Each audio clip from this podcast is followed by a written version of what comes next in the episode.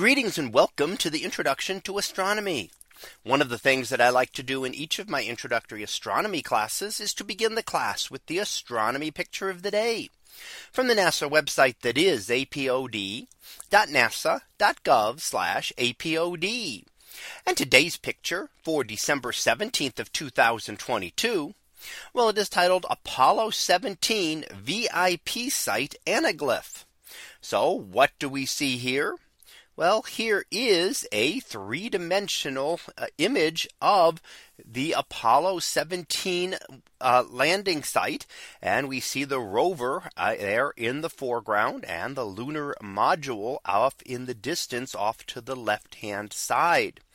Now you'll see that it has the slight red and blue coloring so that you can use red and blue 3D glasses to be able to see a three dimensional image of this put together by taking a couple of uh, regular images together from taken from slightly different perspectives, just enough to give us that 3D view.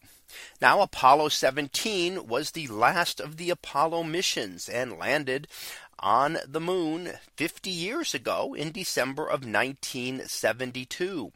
So though the two the astronauts that walked on the moon there were the last humans to walk on the moon uh, over the last 50 years. Although our new programs as we've seen with the Orion craft are also planning on going back to the moon. So it's quite possible that we could go back in the relatively near future.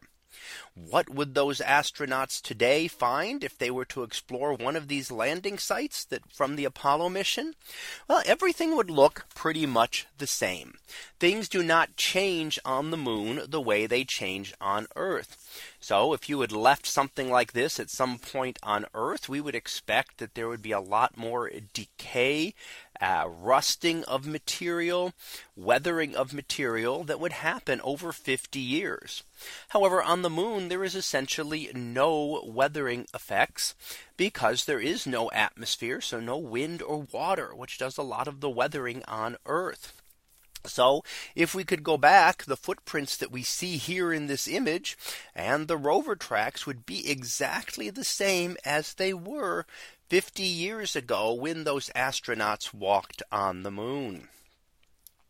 What the the only uh, Uh, the only erosion that we have on the moon is through micrometeorites, tiny meteorites which pulverize the soil.